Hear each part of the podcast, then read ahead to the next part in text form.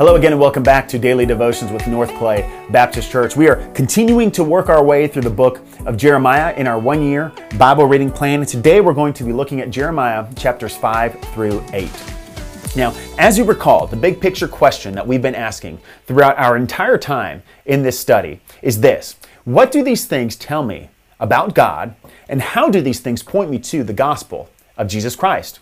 And as we mentioned in yesterday's devotional, the primary gospel themes that we see in the book of Jeremiah is God's judgment against sin, the need that we have for repentance, and the promise of salvation for God's people.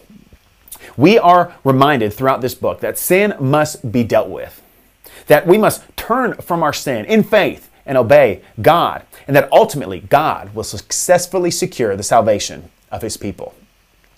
And so in our reading today, we see in chapter 5 that Israel's religious activities were hypocritical since they did not stem from the heart. Rather, Yahweh sees through their religious garb and sees that their hearts are wicked. As Matthew Henry notes in his commentary, quote, none could be found who behaved as upright and godly men. But the Lord saw the true character of the people through all their disguises, end quote. And we know that to be just as true in our day.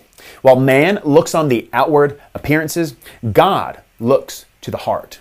So whatever we think we have outwardly accomplished, if it has not been brought forth by a regenerated heart in faith, it is sin and requires God's judgment.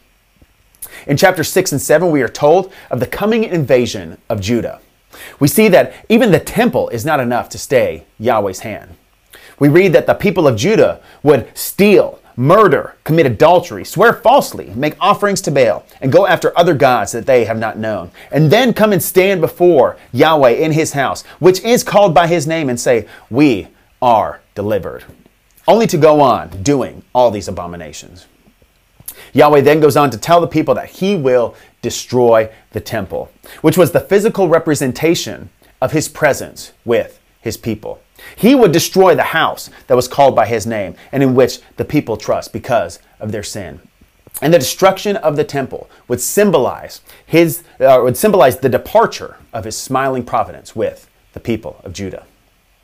And in chapter 8, we see a comparison between the stupidity and foolishness of the people and the instincts of animals, highlighting the fact that even animals can act wisely according to instinct, yet people continually and foolishly pursue sin.